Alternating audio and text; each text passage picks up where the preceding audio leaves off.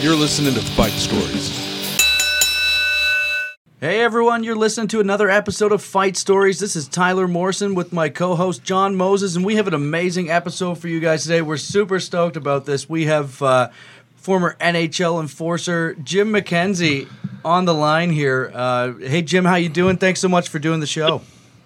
Uh, I'm doing great. Thanks for having me. And you may have set the bar a little high. You should probably wait till the interview's over so you decide if it was a good interview or not. the magic of editing, Jim. I said it was going to be a great show, and it was terrible. yeah, we're batting 50 50, so. oh, awesome. Always aim to Good. be middling. yeah, good enough for a playoff spot. Yeah, yeah, exactly. So, how have things been, been going with you, man? You're uh, you're out in Des Moines today. Is that what uh, you're saying? Yes, yeah. I'm, uh, I do pro scouting for uh, Vegas, and uh, uh, Minnesota's one of my teams. So I, I watch them, and I watch their farm club, which is in Des Moines. So Very been cool. here a couple of days watching games, and it's been great. Great little town, and it's uh, it's winter time, but it's not actually that bad when the sun's out. Right on, right on. Yeah, we're just up in uh, New Jersey right now. So, uh, obviously, you're familiar with, with Jersey. That's where you won the cup, right? So, good memories. Uh, yep.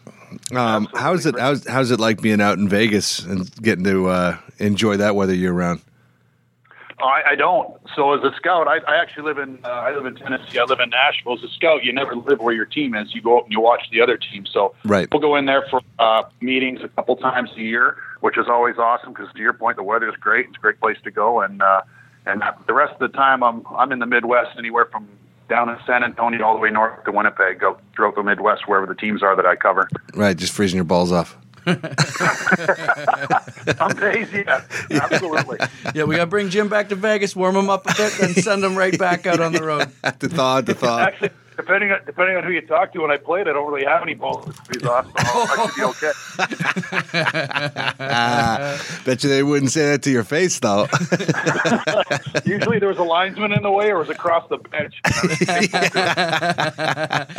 Did you ever run into those uh, those guys you ran into on the ice uh, in the scouting? Now you see them around the around the rinks, or Oh, absolutely. There's a, there's so there's a lot of guys stayed involved. Uh, actually, got a really cool picture last year in Nashville. Uh, Stu Grimson, or two years ago, Stu Grimson was doing uh, TV for Nashville, but he was there. They're playing Columbus. Jody Shelley does that. Uh, Dave Brown was there. He works for the Flyers. oh man, And I'm trying to think who the other guy was exactly. It was a picture. It was a heck of a rock pile, is what it was. Oh, yeah. But, uh, it's like the NHL version of a police lineup right there. oh man, no kidding. Yeah, if you took if you took those was right. fights and put them on the streets, you got like 200 years of assault charges per guy. exactly right.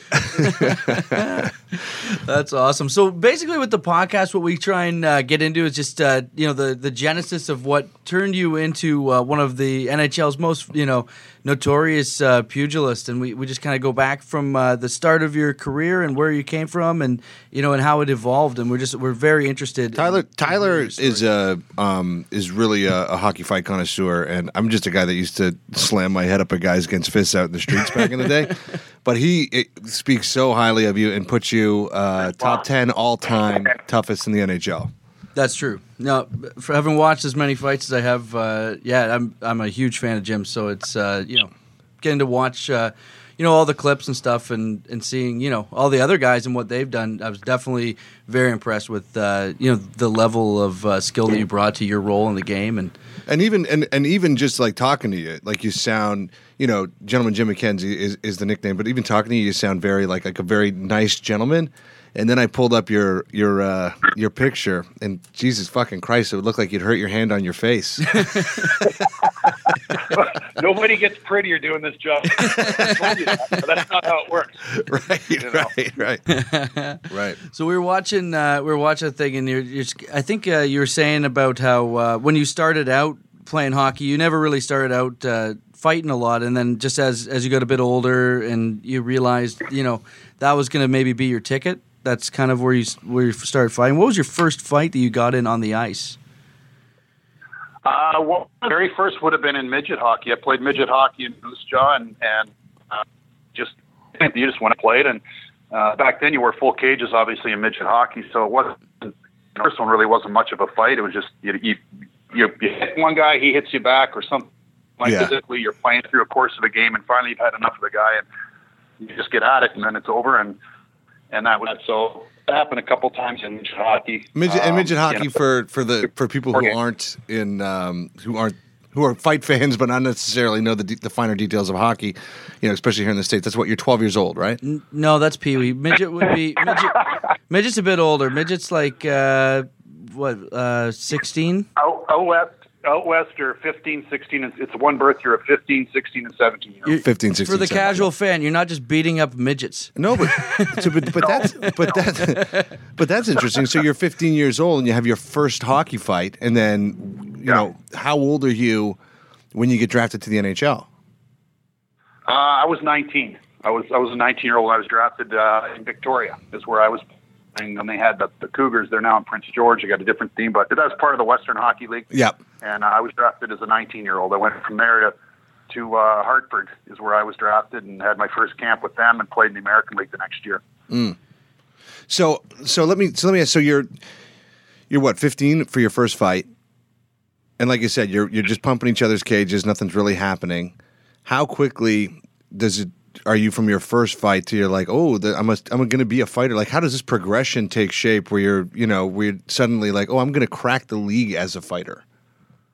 I ever like I never thought that way. Yeah. Um, like I said, it happened a couple times in midget. Yep. a little more in junior, but even in junior hockey, guys are fighting 20, 20 times. There was a lot. I don't know that I've ever fought more than 10 times in a season. I really never thought of myself that way. Right. I just went out and played hockey. Whether I was any good at it or not, I don't know. But I just went out and played.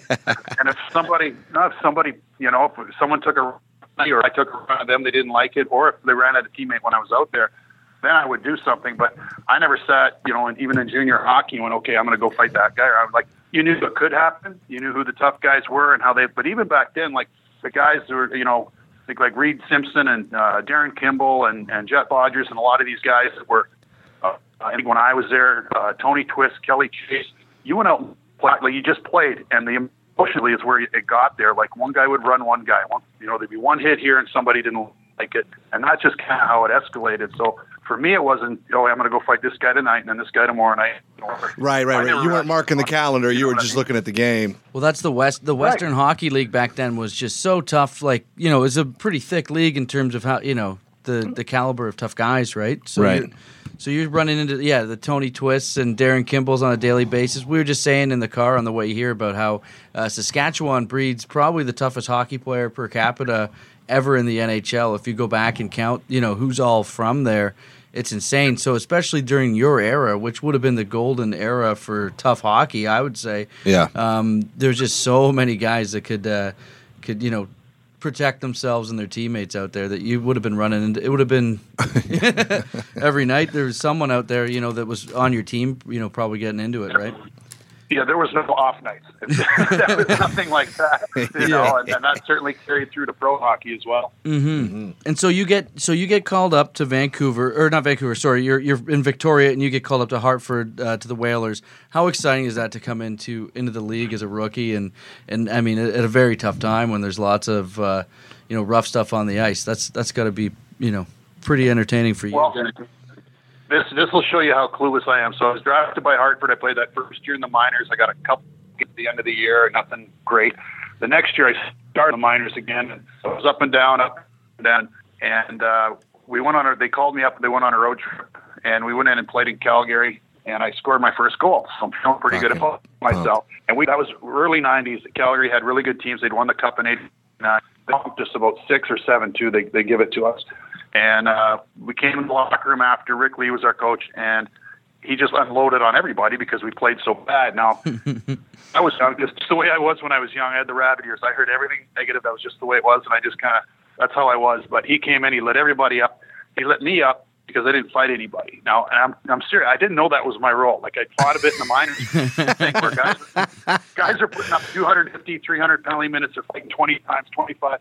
I had like maybe 125 pounds or something my first year. I think I fought maybe 10 times. I fought all the tough guys and I did well. But it, it just, like I said, I just went out and played hockey, and if it happened, it happened. So I'm just getting railed in this, in this, you know, post game thing, and I'm all fired up, and I'm, oh. And you scored a it's in my goal. And you scored a goal. You're Oh, yeah. like, you're thinking you're coming into your own as a goal scorer. How about the goal? How about these other guys who didn't score? Like, you know, that's going through your my little pea brain. we get on the bus or whatever we take. I don't know if we bust up to Edmonton, but we play Edmonton next the next night. So I'm skating around in warm up, still the whole day long, and even in the warm up, I'm still pouting. I'm still all I can think about is the coach yelling at me, and in mind, I'm like, ah, man, I'm getting sent down. I don't even know if I'm gonna play tonight. Who knows? Like I'm just fired up, and I'm kind of kicking a puck in my skates. They're going across by the red line, and uh, they got this really big guy in Edmonton. He's stretching on our side. As he stands up, I run into him. Now I don't hit him hard, and I don't knock him down or anything, but we collide. And they got this little yappy guy, and I can never remember if it was Acton or Lensman. I always got those two guys confused, but Both yappers. he looks at yeah, he looks at me, he looks at the big guy, and he says, Holy cow, Brownie, you gonna let that kid show you up in your own building. Well the big guy looks at him, looks at me and says, You're dead. I'm like, buddy, come on, I don't have time for this. Like I, I scored last night, I got yelled at. Right? I'm like, go screw whatever. So it's kinda like slap shot where we glare at each other, we we bump glove like we're just the rest of the warm up we're just at each other, you know, a little bit. And uh Kelly Buchberger's playing for Edmonton. I'd play junior. Bucky, he's like, Mac, he goes, You got a death wish? What are you doing? And I'm like, Bucky, I said, You have no idea. Like, I scored last night. You probably saw it on the highlights. You know, like, leave me alone right now. I don't know. Like, I have no idea what I've done. I have no idea who I've poked, right? Yeah. And I don't care. So, and, and as I said, so I'm going off the ice into the locker room. And, and uh, like I said, I fought maybe 10 times the year before, or whatever. Almost every guy on our team, uh, with the exception of our backup goalie, who's Daryl Reaugh, nobody had probably ever seen me fight. So they think, or they've been told I'm supposed to be a tough guy, but Yeah. they've never really seen it, right? So Right. I'm almost imaginary. I'm like Snuffleupagus or the or something like they know I, maybe I exist, maybe I don't. And now I've just poked one of the toughest guys in the league in warm up. So I come in and it's just dead quiet. It's like a morgue in, in the locker room. And nobody will look at. Nobody will look at. Oh, it's like don't look at the dead guy, right? don't look at him. It'll be okay. So I'm sitting in there, and back then, what they used to do is uh, for warm up, you always have extras, and the coach would try the teams line up and try to figure out what they're doing, and then they'd you know they'd cut a couple guys or or sit a couple guys up to warm up. So I'm sitting in there, and I'm hoping I'm playing. Meanwhile, the other guys who are extras are hoping they're not playing because of what I did. Like, nothing to do with it. Yeah. Ha- happy, Coach comes in, yeah, you're you're like, all right, man, this is great. First, to get out there, the big guy comes over, gives me a shot, says, oh, right, or you think you're tough, or whatever he says. Off we go. And we end up having what ends up being actually a heck of a really good fight. Yeah. And it's my first NHL. It's my first NHL fight, but it's a heck of a fight. What, I a, go to the what, box, a, what, a, what a way to lose your virginity. What's that? I said, what a way to lose your virginity. Oh yeah, exactly. So I go to the box, I fight ends. Now I'm going back to our bench, and our bench is going crazy. Now they know they've got a tough guy. They've seen me fight. They know I do it, and they're all fired up like holy. And I'm thinking, what is wrong with you? Like you guys are idiots. Like I don't get it. I end up down by Daryl Reaugh, and I got the pout going. You know, I had the goal last night. I had a fight. The fight was okay, but I mean, I didn't give it to them. Usually, I, you know, I did really well in my fights in the minor. So you don't I'm even know pouting. that you're fighting like one of the toughest guys ever. Oh, I, I have no clue. And so I jump back on. They throw me back out there. I go over. I give the big guy a shot. I say, hey, let's go. Like we like that was how it was back then. If you didn't think you got the better of the guy, or worse, you thought he got the better of you, you have to go back out and do it again, right? so I go chase him down. I'm like, let's go. And he gives me a shot. He's like, you know, settle down, you know, or something like that. And I'm like, crap. So I just I'm now straighted. I do line change. We get into the third period, maybe 10 minutes left, and we're down a goal. So I'm, and I'm not playing the last 10 minutes because we need a goal. So I'm, I end up down by Daryl Reaugh. I'm sitting by Razor. He's like, "What's your problem? Like, you got the big pout going. Like, you scored a goal last night. You just fought one of the toughest guys, maybe the toughest guy in the NHL tonight." And I'm like, "Razor, what are you talking about?" He said, score last night." He said, "Coach yelled at him." From yelling at me, I said, and this guy I said, "You saw me last year." the I said, "I should have killed this guy." Like, come on, like, I'm, getting, I'm just this is what I'm, this is I'm talking. I'm, like, I'm getting set down. Like, I'm never going to play in the NHL ever again. I hate this game. Like, I think just quit. I'm going to go be a cop like my dad. Like, just completely pouting. And uh, Razor goes, "Do you know who you fought?" I go, yeah, it's the Brown guy. He goes, that was Dave Brown. Like, ooh, Dave Brown, Charlie Brown, downtown Brown. Like, you know, like ooh, like Dave Brown of the Flyers. He goes, how about Dave Brown of the Flyers got traded to Edmonton last summer? I, felt, I felt the blood run right out of my face. Out of my like, now I'm scared. I'm like, are you kidding? So not only did I fight, I should feel good because I know I did really well, but I went out and poked them. Yeah. And the way it worked, if you remember back then, we're down a goal. We're going to pull the goalie, and if they score and go up two, guess who's going back on the ice with me? and now I know who he is, so I'm scared. And now I Even though you just held your own, you know. yeah, now he's going to hurt me. He's going to really try to win this next one, and he's really going to try to hurt me. So we pull the goalie. I'm like, no, stay in there, you know. But no, we pull the goalie. They don't score. I must have cleared the bench by two feet hopping over. I looked like we just won a, a playoff game or something. I was so excited.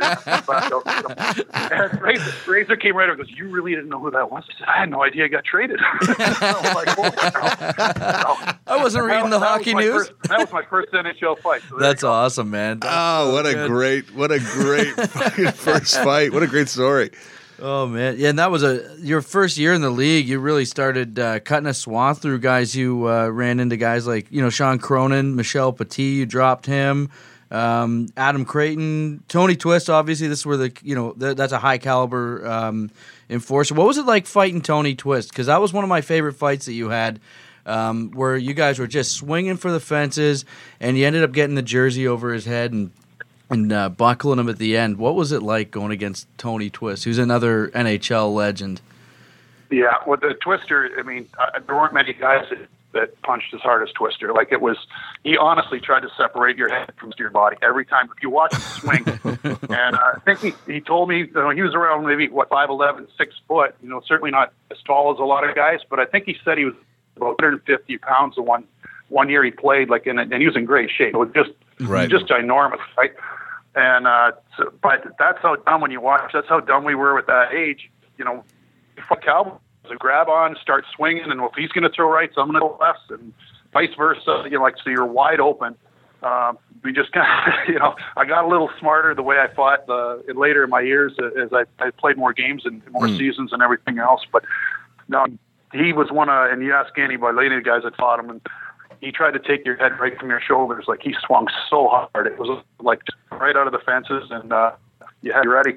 Uh, you're going to take one of those, just hope for the best.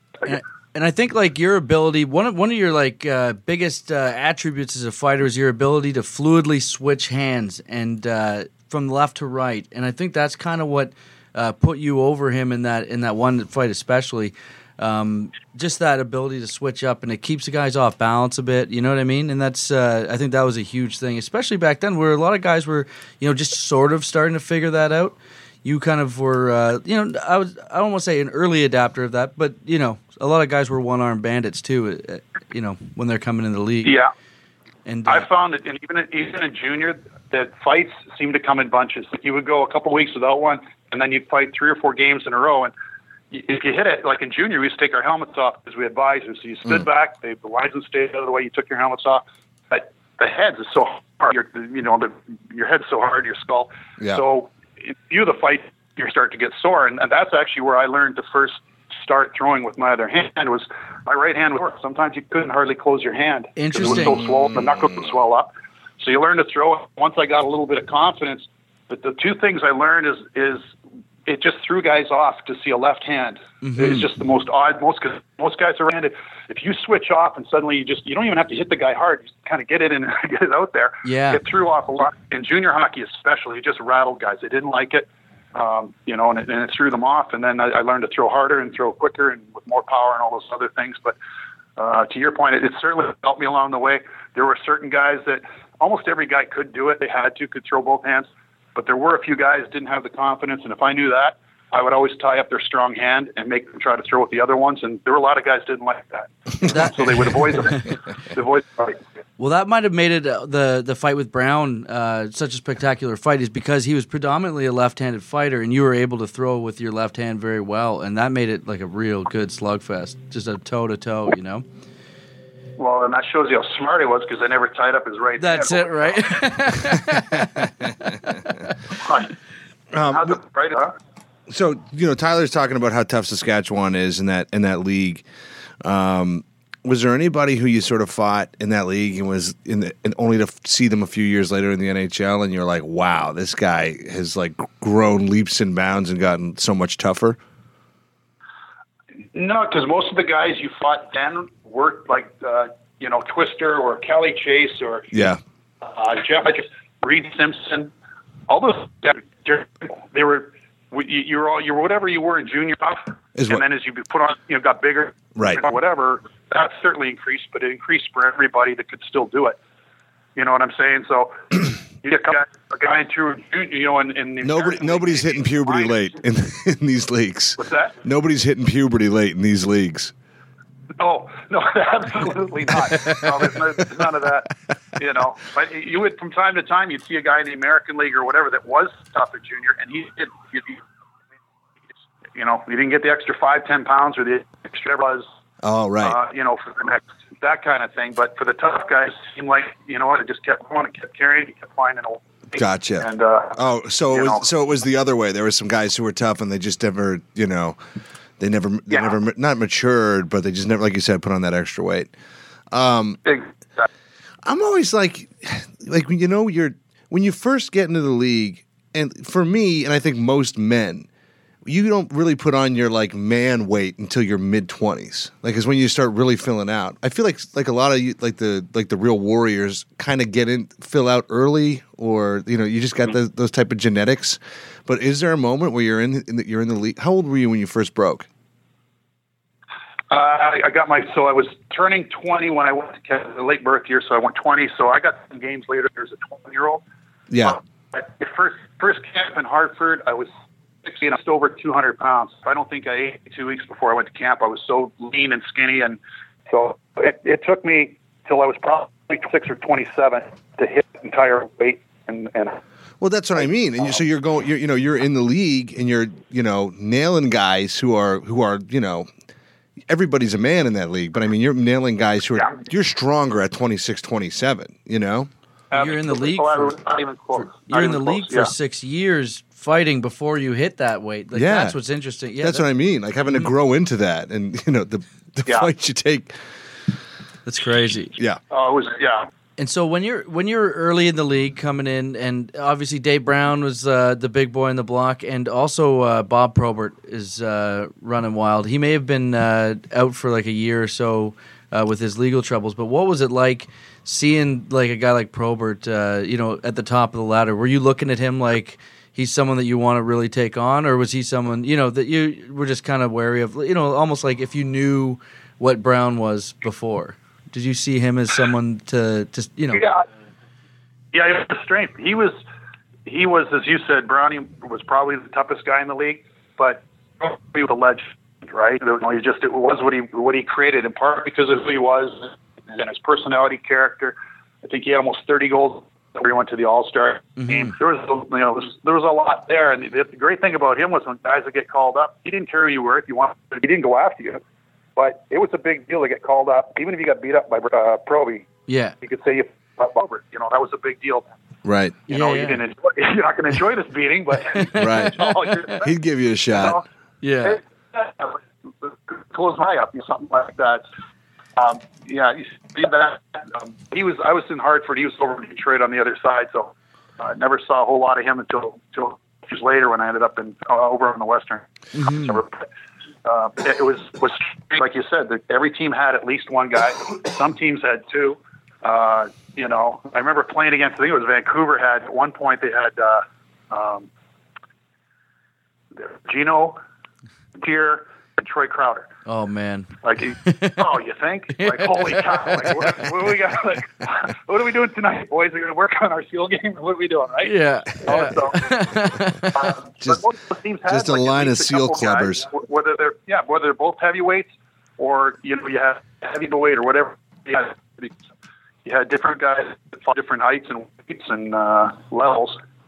Did you have anyone uh, that you were riding shotgun with, like another tough guy that was kind of like your wingman, like going into fights, kind of like you know Kocur and Probert uh, were riding shotgun together. Did you have anyone, or were you primarily carrying the uh, heavy load for your team, like the you know the lone gun? Well, it, it wasn't so much a lone gun, but like I said, like uh, my last year I played in, uh, in with Nashville. Jordin Tootoo was there, and I mean, Oh, Toots, right. holy cow, he could fight. He's tough as nails, but he didn't need to be fighting the heavy with the real big guys because Yeah. that just wasn't who he was. But in terms of playing the heavyweight, when I came in, uh, Eddie Hartford was a tough guy and fought a lot. Like, Oh, and Ed I played a year, yeah. Played a year and a half in Anaheim with Stu Grimson as my teammate. Oh, that's nice too. I was, yeah, great guy, super guy, but that was probably the strangest in the sense I'd never had anyone, another heavyweight like that. you know, especially someone like Stu Yeah. as a teammate. So that was you could take a night off. A couple years. Yeah. The worst was the worst part was uh, so we are teammates a couple of years. The kids got to know each other, and just a great, great guy. So about a year, I think it was the next year, the year after, I end up in New Jersey. He's with LA, and uh, we end up we have to fight. Oh no. And we get in this fight. It's not much of it, you know. We we have the fight. You can't. I mean, you can't fake a fight. But we have the fight. The fight's over, and I went over to say hi to him after the game.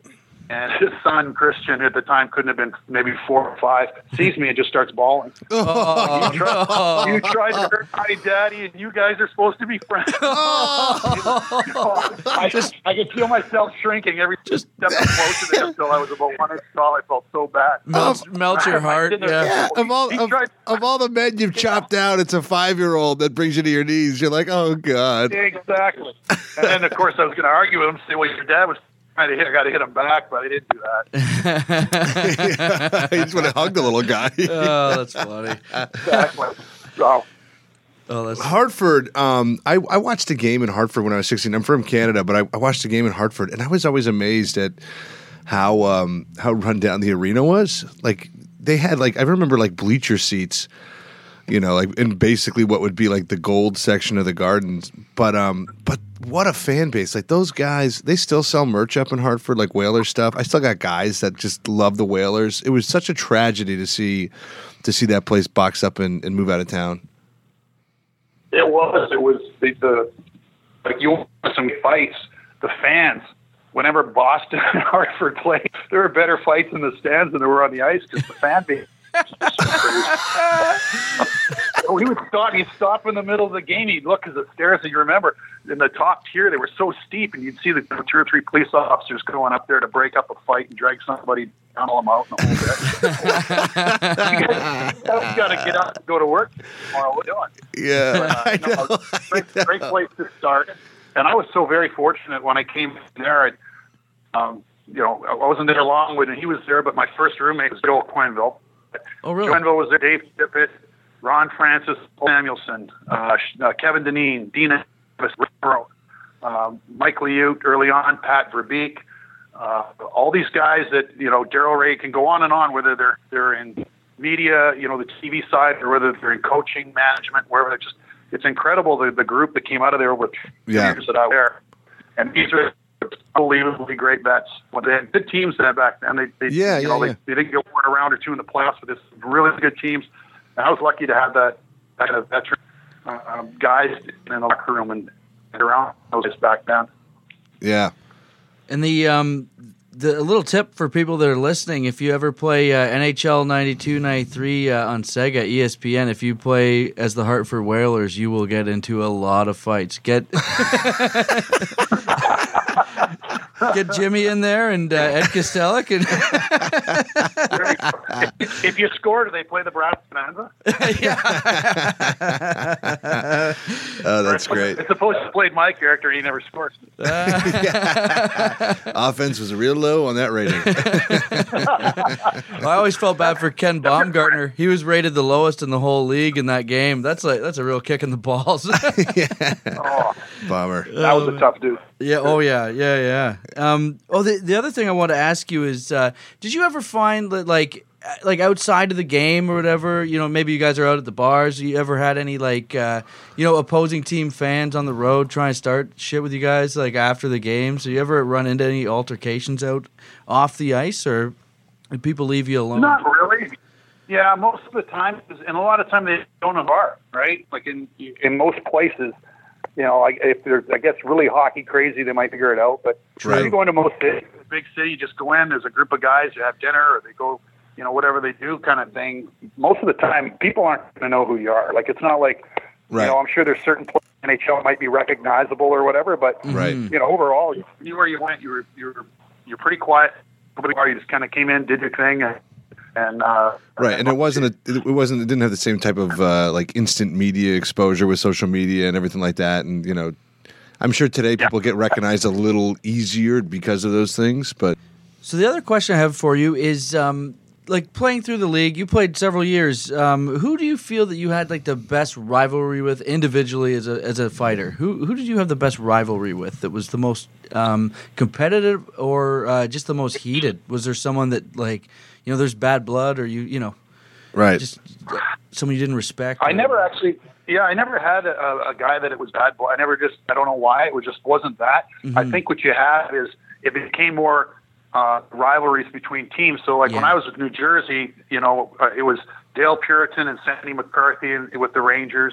Um, you know, there was uh, Chris McAllister in, in uh, Philadelphia.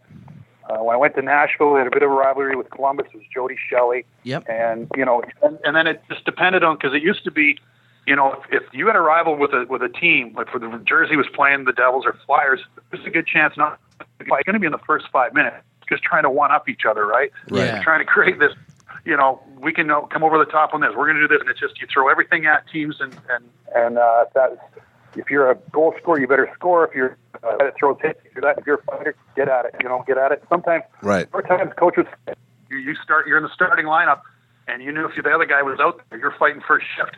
No, let's go. It, was, it was just one upping. You just took turns one up, and uh, that's kind of how it went. So it was less really about the guy the situation. It didn't really matter who was wearing the jersey. It was like, you know what, this is, you know, we're a rival. This is how it works, and here, let's go. And uh, most guys did. And then um, I guess what in terms of team rivalries, one of the rivalries, uh, you know, we we were Leaf fans uh, growing up, so like the the Toronto Maple Leafs versus New Jersey Devils. Uh, Oh, yeah. that that rivalry got pretty heated through the playoffs. You guys, of course, beat us. Uh, congratulations. but uh, w- Or was it? Or was it a rivalry on your end? I know, if, like for our fan base, we were like the fucking Devils. You guys just might have been like, "Here's another step to the championship." We don't care who it is. well, and you, but, but you know what? You're right. It's funny when you're when you're lucky enough to have success. The the three years when I was in Jersey, we went to the finals twice, and they had won the cup the year before I got there. It, exactly. Every team thinks they're a rival of you. Right. That makes mm-hmm. sense. And Toronto, Toronto was a moment because that was the and that series could have gone either way. And Yeah. and so you and it got a little dirty and it got a little chippy. right. The mm-hmm. Rangers, are a rival. Yeah. I know it sounds easy, but three years in New Jersey, you never lost a game to them that I was there. An exhibition. Oh, Like, wow. They were they were struggling. They were getting their team turned over. It was Yeah. you know they took their cups during the '90s, and they're and that was in the process of turning it over. We never lost to them, but still thought we were a rival, and rightfully so. It's New York, New Jersey, right? Yeah. And it's just, it's it's funny how so, but I would say in that brief window, certainly in the playoffs, Toronto. And then through the course of the year, we battled Philly, and, and it always came down to a game in the second half or two. The winner of that would win the division and finish, you know, in the top three, and the loser went down, right? Because that Right. was how it was set up before. So we had rivalries with Philadelphia as well. So um, when you're winning, everybody thinks you're your rival. That's it. Everybody's trying to take a shot at gotta you. That's a great great way to look at it. And the other th- the other question I just had was uh, the um, during that series, obviously Domi threw the uh, the big elbow on Niedermayer. How much pressure was there on you as the enforcer to avenge that the following year? Was that was it was the following year that you guys had to had that dust up, right? Yeah. Was there a lot of pressure Yeah, it, I would. In the media? I wouldn't even say pressure. It just it was what it was. Like you know, Right. that's my teammate. You don't do that. And, You wanted to take we'll a shot settle at it that way. of But course. the amazing part was, if you remember, uh, he was actually playing very well during the playoffs. yes, Yeah. he had a great. Uh, no, no, he he was he. I think he'd been like one of the stars of the game in the one game. Like he was actually playing well, Yeah. and we were struggling. We were battling ourselves because they were just they were so, you know, Gary Roberts and and uh, Cabe and and all those uh, all those guys, Corson. They were so in, like they were just annoying to play. Right, They were- they- There's some depth with they- toughness they- there and skill. but they had, but they had something they could play. But they were gritty and they were agitating, and they like we battled more in our locker room, like guys getting at each other because we just couldn't come together. Oh, that wow. Cheap shot honestly brought us together. He doesn't do that. I don't think we win the series. I, I- really don't. wow. I think so too. Yeah, That, was- imme- that, yeah, that was- immediately you saw Scott Stevens' reaction, you saw everyone's reaction. That immediately brought us together. And I think we lost the next game, and then one series is over. It was the And, turning uh, point. That, I don't know that we do.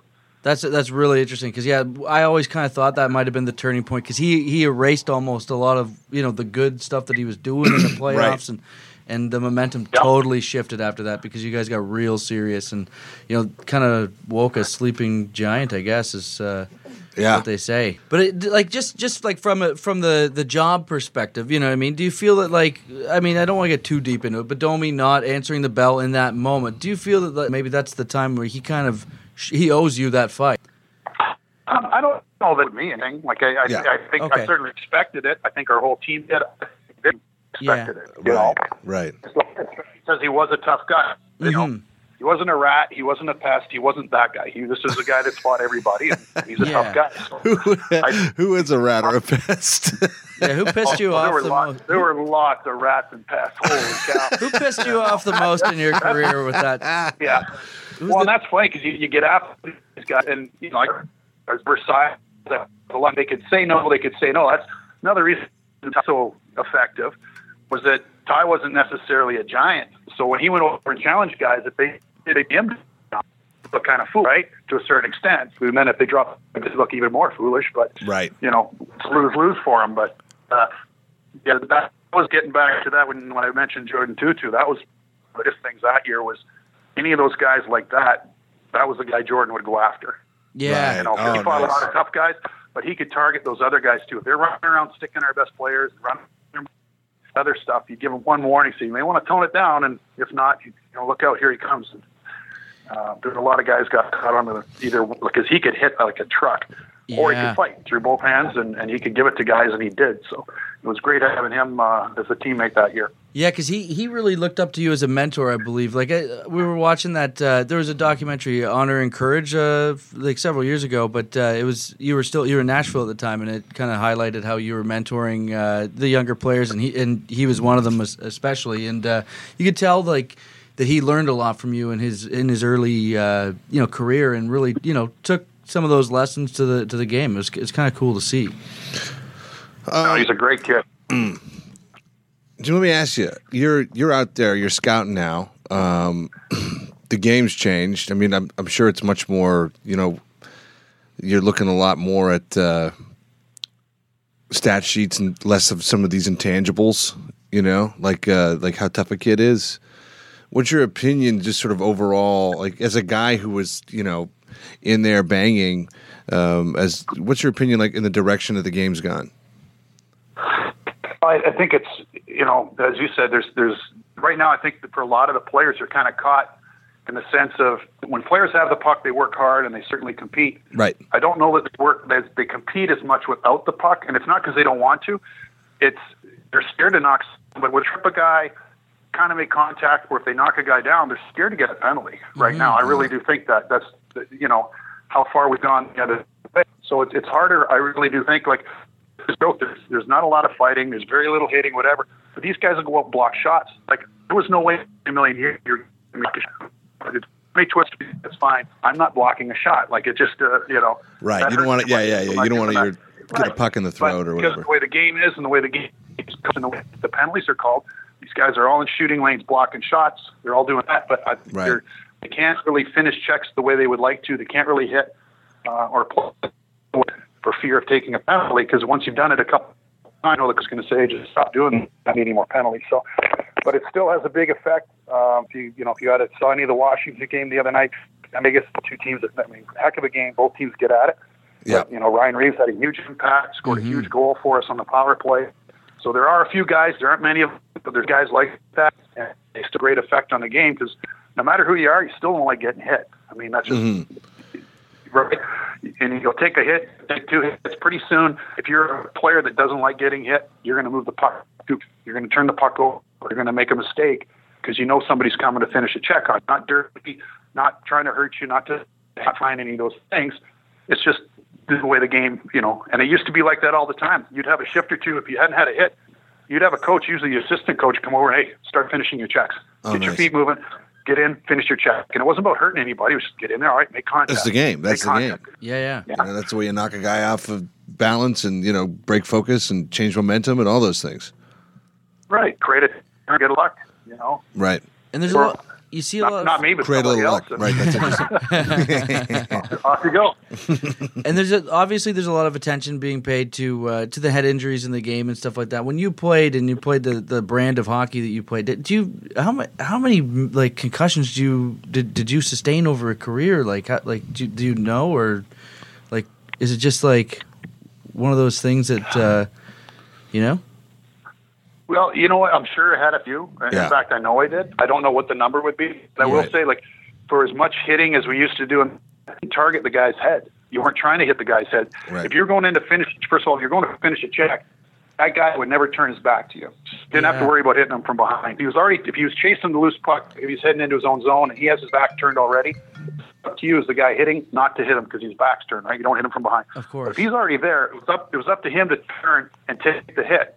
That would you brace yourself against the boards, and sometimes you got, he's braced against the board. It's just a weird thing. You just I don't know if it get passed onto the boards or whatever, but. Well, Um, it's probably because there's so many more just- Europeans now. I'm just kidding. I said that for my father. so you, it was yeah. So you had the great hit was when you knocked a guy on his butt, and usually that is you had to get your pusher hit his chest because that was how you could knock someone off balance. It wasn't about hitting. You weren't leaving. You guys weren't launching themselves and at somebody's head, and you still had bad hits from time to time. It wasn't anything consistent, and a lot of times, almost guys maybe don't hit a lot. They don't know how, or they don't know what the target should be or how it should. Should contact Yeah. you know, you're trying to gain possession, and, and honestly, as a, if you're in the playoffs, you're trying to wear the other down. If you can keep that same shoulder bumping him, you're going to wear him out. He's going to get tired. He's picking himself up. He's going to get tired, and eventually, he's going to make a mistake. And that's how we all looked at hitting. It wasn't about, hey, I'm going to go kill that guy. Yeah. It's like you're trying to knock somebody down. A great hit when you knock somebody on the butt. You know, was, that was a great hit. It wasn't seeing some guy getting carried off because he's woozy because his head's hurt because you targeted it. You know, so right. um, there should be a way to do both where you can physical and still safe. Yeah, yeah, and I think that with the new rule changes and stuff, maybe guys just aren't hitting as much, or guys feel that they are safer out there, so they turn their backs or they keep their head down a little bit longer. Then all of a sudden, when a hit that would normally come in the you know in the game that you played, this a normal hit that we grew up watching. All of a sudden, that's putting a guy out because he had his head down or wasn't ready for it. Like they're not prepared Yeah. for it, right? And I think that that's kind of been part of it. The the rule changes have uh, allowed people to- Fostered that a yeah, little to, bit. to be complacent out there, or you know, and, and so many guys are trying to draw penalties now. Like the power, Yeah. the games are won and lost on uh, special teams a lot too. Mm. You know, so they And a lot of these a lot of guys are skinnier than than like they're like, because the game is so fast. It's a game. There's certain guys in the league, you know who they are, that they're big guys that don't seem to keep up as well as they used. to. Yeah. They haven't skinny. They've kept that muscle. They've kept that size, but they no longer need it. They really don't. You don't fight them. That's true. Now I, you got to be fast, and to be fast, you got to be you know, skinny, skinny, but you got to be thin. And if you see these, a lot of these guys off yes, they're not big guys, like width wise. So when they mm-hmm. do get hit, like when we train, not just for the fighting, but for the, the battles, you train your neck and your shoulders and your back, and and as much as your legs, because you knew you're going to take a beating in front of the net. right. Do at some point hit you, and like like Verbeek's a great example. The guy was like a tank. His neck and shoulders and back, like he knew he was taking a pounding in front of the net. He knew he was making contact, and he was going to be the first guy to do it. sorry, who was that Or again? he trained hard. Uh, Pat Verbeek. Oh, Pat was Verbeek. example. Yeah, yeah. Right. Yeah. Yeah, Uh, it's like funny. you go out for 30, 40 goals a year Mm-hmm. by taking a beating in front of the net. Uh, he could physically do it And he- because of how strong he was, because how thick he was, and muscular, whatever that, that he needed. Um, you know, whereas again, you don't have that same stuff now, so they're- they're a little lighter. So when they get hit, it's going to hurt a lot more. It's true. I see some young. impact. I see some young guys in the league right now, and I'm like, and I don't know if it's because I was a kid watching men before, and now I'm a man looking at kids. But like, I see some young guys in the league, and I'm like, God damn! Like this guy's got some growing up to do. You know, like he's a he's a thin kid, and but super Yeah. skilled and great and all that stuff. You know, But the game allows that now. I think Right, Just you're, right. you're able to be a little bit thinner. Um, before Yeah. you, you know, guy, Absolutely, great, great skilled players, great, great ability. right, and back in the day, having a grown man lean on you in the corner a little bit harder, you don't, you you need to right. bulk it up, bulk yeah, yeah, a yeah. bit, yeah. you know? Go down, go down to the minors and hit the weight room and come back next year. right? yeah. That's exactly right. You need a few more pounds and uh, better be ready. Like I said, the front of the net was Yeah. that was where I remember playing in Jersey. Ken Daneyko was just a great guy, but Dano just abused guys in front of the net. Like, Oh, yeah. Just wear them out. so, and, and if, you know what it was? It was so you never came back. Like honestly, the, Yeah. the, the guys who were doing that to you is because they didn't want you to come back to the front of the net. Right. So it didn't take a skill. It didn't take skill to go to the front of the net. It took bravery. Right. You know, and that's what Right. like some of the Tomas Holmstrom that played forever with uh, with Detroit. Some of these guys that weren't big guys and they took a beating. They kept going back and they were effective and scored goals. But Dano would sometimes even for back then go over the top and just absolutely catch somebody in the wrong with a stick or whatever, like a cross check. And the guy would be already on his way down, and Dano would give him one more. He couldn't help himself, and he'd get called for a cross check. That's so he could go on Dancing with the Stars and no one would make fun of him. exactly. But he'd, be skating, he'd be skating to the box of the ref, and the ref because they loved him because he was a great guy. He never, you know, Oh, he yeah. never had any problems with the refs. He'd be like, "Sorry, Dad, I got a call." And he'd be like, Yeah, "You yeah, better yeah. call it what it is." Did the crime, do the strong. time. He'd tell him, you know, you call it the right way. oh, sorry, it was Battle of the Blades that Daneyko went on the Oh. the, the figure skating show. Oh, that's Oh, right, right. right, right, right, right. What a great guy! What a like tough, tough hockey player, man. That's Yeah. like the the you know a definitive uh, tough stay at home defenseman right there. Like that's what you want, you know. That that Absolutely, absolute anchor if you want to win championships. that Jersey Uh-huh. team was deep on defense too. Like you know Stevens, Niedermayer. Yeah, I remember watching it, just looking at it. It's like what a what a what a thick necked crew. yeah. Yeah. And the, the amazing part is the only time Marty would ever get mad, like you want to get Marty fired, and it was usually Dano or Scott Stevens, get in the shooting lane and block the shot. He didn't want anyone in the lane. He wanted to see the shot. He wanted, it doesn't matter where the guy's shooting from. Ah. he wanted, it was on. He wanted to make the save. He wanted to see the puck. You know, because back then the goalies had to make the save, and you could you get on those two, get out of my way, and they're just trying to block shots. They're trying to help out where they think they are, and that was about the only time you ever saw Marty get fired up. Awesome. Well, we gotta we, we're gonna wrap things up pretty soon here, but we just have a couple more questions for you. Um, that and thanks again for doing this. This has been awesome. Uh, one one of the questions I have for you is who's the guy who hit you the hardest? Like who's had the hardest punch that you absorbed in your career? Um, Twister obviously threw hard. Um, trying to think.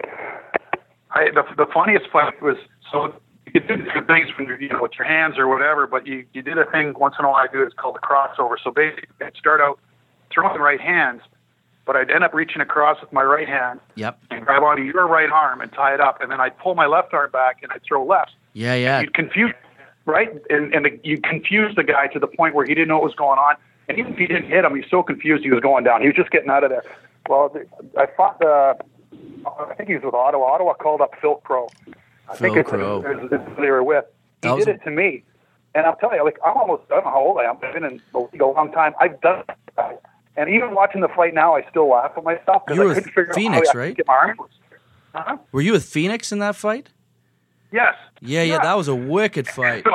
I couldn't get my arms loose, and I kept throwing with the arm that was short that I couldn't reach him with, and then he hit me with it, and then I try to switch back the other way.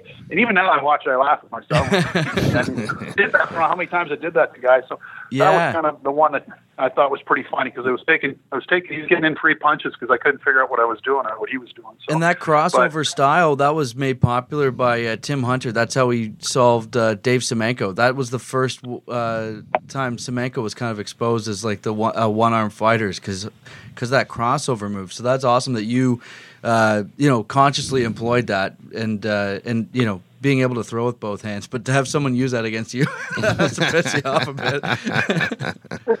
Yeah, and not figure it out. That's if you watch the fight. If you go watch it, you'll see it as I'm just completely lost. It's like what's going on, and then then you get tagged. You get hit with another one. I'm like, okay, now what's going on? And I still couldn't figure it out. But uh, yeah, Timmy Hunter. That was uh, Timmy Hunter was not only a smart fighter. That was he never got tired. A fight. Yeah, that was, marathon that was bouts. that was one of those guys where you want to punch out early because you're just going to have enough hanging on for dear life. It, it was like he never ever got tired. Yeah, He was pack a lunch. fighter. That's great shape. Pack a lunch. yeah, Jim. Very quickly, Tyler put this this tribute video together uh, of you. You know, just years ago as a fan. So it's very cool to get a chance to sit there and talk to you. But he, he's telling me that somehow your daughter's got a hold of the video. Yeah, there was a there was an article I was reading that you said that your family had seen the video and it became kind of an inside joke. Which on a Like a hockey tr- a hockey fight tribute of all like I put together a video of all your fights and uh and uh, it was in this in this- Right. And when your daughters were in high school, you know, they'd be bringing their boyfriends around and they'd be like, Did they see the video? Oh yeah, no, she, she did that, and she did it. Uh, she was at university at, at college. And I think, uh, I, they were it's like at a little bar wherever they're at, and uh, put it, had the person at the bar put it on. Oh, that's great. There. That's so funny. I said, I said, if anyone anyone that wants to date you's got to watch that at least once or twice. Oh, that's classic. Well, That's yeah. the Canadian version of the dad on the porch with the shotgun. So I say, we, yeah, we, we need one of those. you, you show them the video and you play that Toby Keith song about you know not as good as I once was or whatever. Yeah, You know, listen to that song. Listen to that song the whole time you're watching the fight. Yeah, but I, but I'm good enough for you, buddy. Yeah, then you can ask her out. Yeah, right. awesome. Listen, Jim, thank you so much for doing this today. It was uh, really great talking to you. yeah, absolutely. It's an honor to have you on the Guys, show. anytime. Had a had a blast. Right on. Well, all the best, and uh, yeah, hopefully we uh, catch up with you again. Sounds great. Anytime. All right, right. thank you, sir. Take care. All right, that was great. Um, okay, guys, listen, that's uh that's the episode of Fight Stories. We got another one. Uh, you know, hot on the heels. We're at the we're at the Shared Universe studio here in uh, in Jersey. It's such a wicked cool space. I wanted to thank you guys for. Uh, for hosting us, even though we're paying you, so uh, so it's, it's not so much a hosting, but um, guys, here here it is. Let, let's lay it out here. Subscribe, share, comment, rate. We're on Patreon. You want to support the show? Throw us a couple bucks over there. Everything that we get right now comes back into the show. Seriously. Absolutely. No, we know? want to make this the best show, the best Yep. sounding show. We want to be able to uh, to uh, you know get the best guests for you. Yeah, the most the most interesting guests. You know, Tyler's. You know, we we've been he's been he flew down to New York, and we've just been grabbing a bunch of episodes right now, and we're we're happy to roll those out. But we want to we want to go deep woods. We want to go Heartland America, baby, and uh, and dig out some real some real crazy shit. Everglades of Florida type shit. I want people that wrestle alligators. Hit us up, all right? Yeah, that's been Fight Stories with John Moses and Tyler Morrison. One more time, big thanks to our guest, gentleman Jim McKenzie. Yeah. Hey, hockey fight fans! We are doing our first fight stories live, uh, January 25th at Laugh It Up in Poughkeepsie, New York, with none other than former New York Ranger and Toronto Maple Leaf Colton Orr. This one's going to be awesome. If you guys want tickets for that, they're $25. You can go to uh, Laugh It Up's website. Also, we've got an Eventbrite. It's all over our social media. Um, and of course, t shirts. If you guys want shirts, let me know. We just ordered a new rack and we've got a few left on this order. Otherwise, you can always pre order for the next round. Uh, $20 Americano, $25 Canadian. Thanks a lot for listening, guys. Fight stories. Support the fights. Fuck the arts.